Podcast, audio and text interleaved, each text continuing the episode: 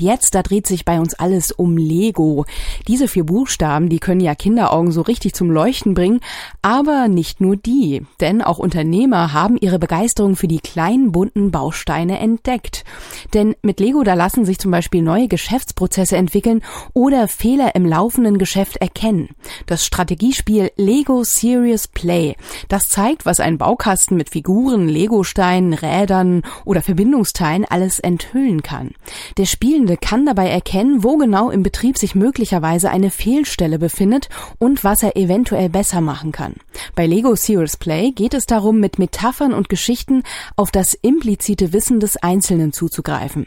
Dieses Wissen wird dadurch sichtbar, dass der Spielende seine Vorstellungen in eigenen Modellen nachbaut.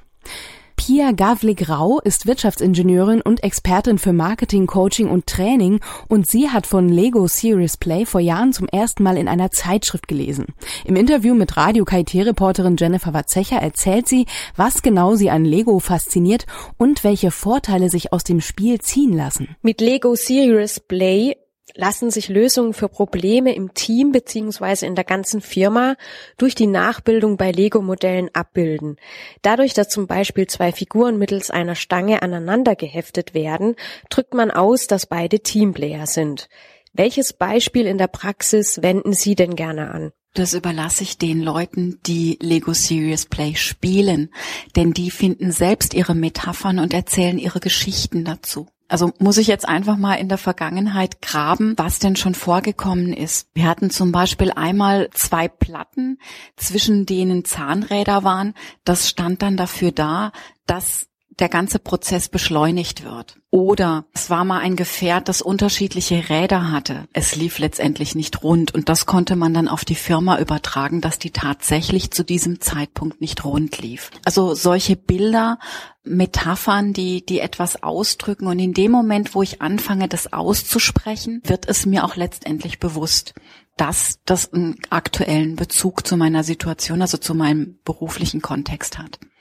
Das heißt, wie kann ich denn dann unterscheiden, dass in dem Moment, wo ich dieses Zahnrad habe und es irgendwie anders aussieht, als es soll, also das Teil nicht zum anderen passt, wodurch weiß ich jetzt, dass das jetzt auf meine berufliche Situation zutrifft? Mit Lego Serious Play versuchen wir ja auf implizites Wissen zuzugreifen, sprich auf Wissen, auf das ich rational schwierig oder gar nicht zugreifen kann. Und wir nutzen praktisch Lego Serious Play als Mittel, um das im wahrsten Sinne des Wortes auf den Tisch zu bringen.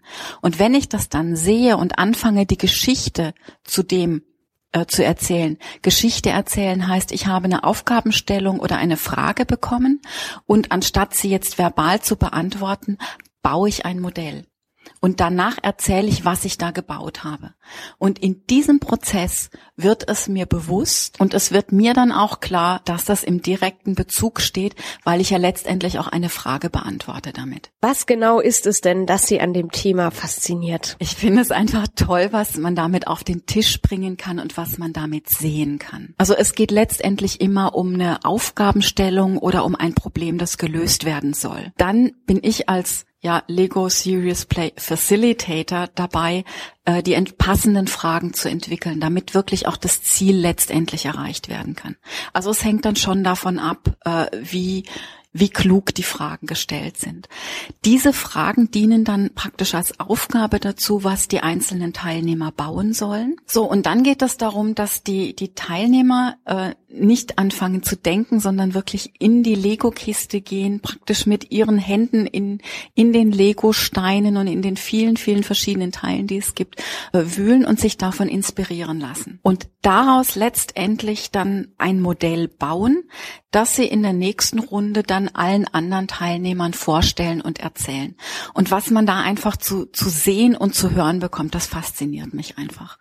Weil es Dinge zum Teil so wunderschön auf den Punkt bringt oder es wirklich dann Dinge auf den Tisch bringt, die sonst nie irgendwo gesagt worden wären. Das ist das, was mich daran fasziniert. In welchen Fällen konnten Sie vom Lego-Spiel auf tatsächliche Problemfälle in der Geschäftswelt stoßen?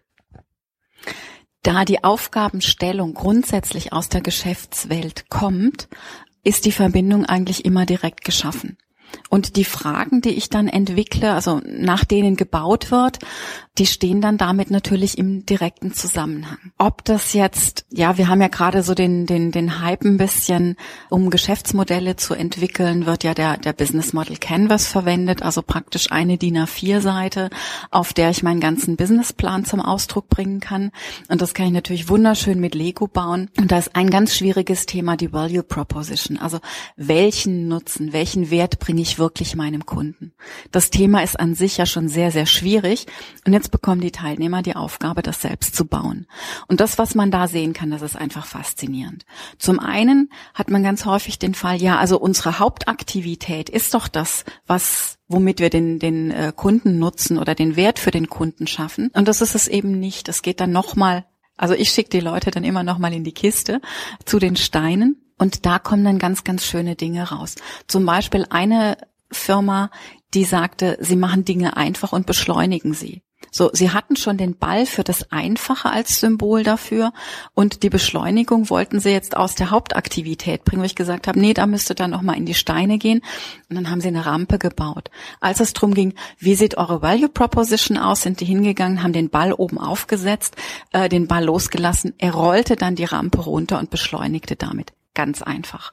So, und das war so, so einfach und so simpel und das hat jeder verstanden. Das ist einfach faszinierend, dann sowas zu sehen. Lego Serious Play ist ein Strategiespiel, aber ein Spiel. Im Spiel, gerade einem praktisch angewandten, neigt der Teilnehmer manchmal dazu, Realität und Fiktion zu verwechseln.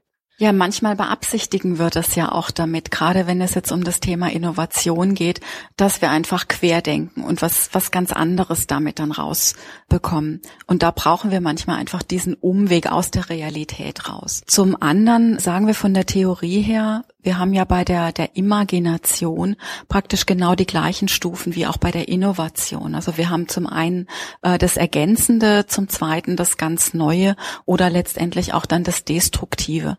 Also da sind einfach sehr, sehr viele Parallelen. Imagination, Innovation und letztendlich versuchen wir über all diese Umwege dann wieder in die Realität zu gelangen. Das heißt, Lego Serious Play ist auch so ein Spiel mit bewussten Umwegen. Dadurch, dass wir natürlich Metaphern verwenden, dass wir Geschichten erzählen, könnte man es, äh, wenn man es negativ auslegen möchte, als Umweg sehen. Es ist letztendlich für uns eine, eine Möglichkeit, Dinge, wie ich so gerne sage, wirklich auf den Tisch zu bringen. Wie unterscheide ich, ob ich mich nicht im eigentlichen Spiel, sondern wirklich noch im strategischen Lernen und Planen befinde? Bei Lego Serious Play brauchen Sie diese Unterscheidung nicht da der äh, Prozess grundsätzlich, also der sogenannte Kernprozess in vier Schritten aufgebaut ist. Das erste ist die Fragestellung oder die Aufgabestellung.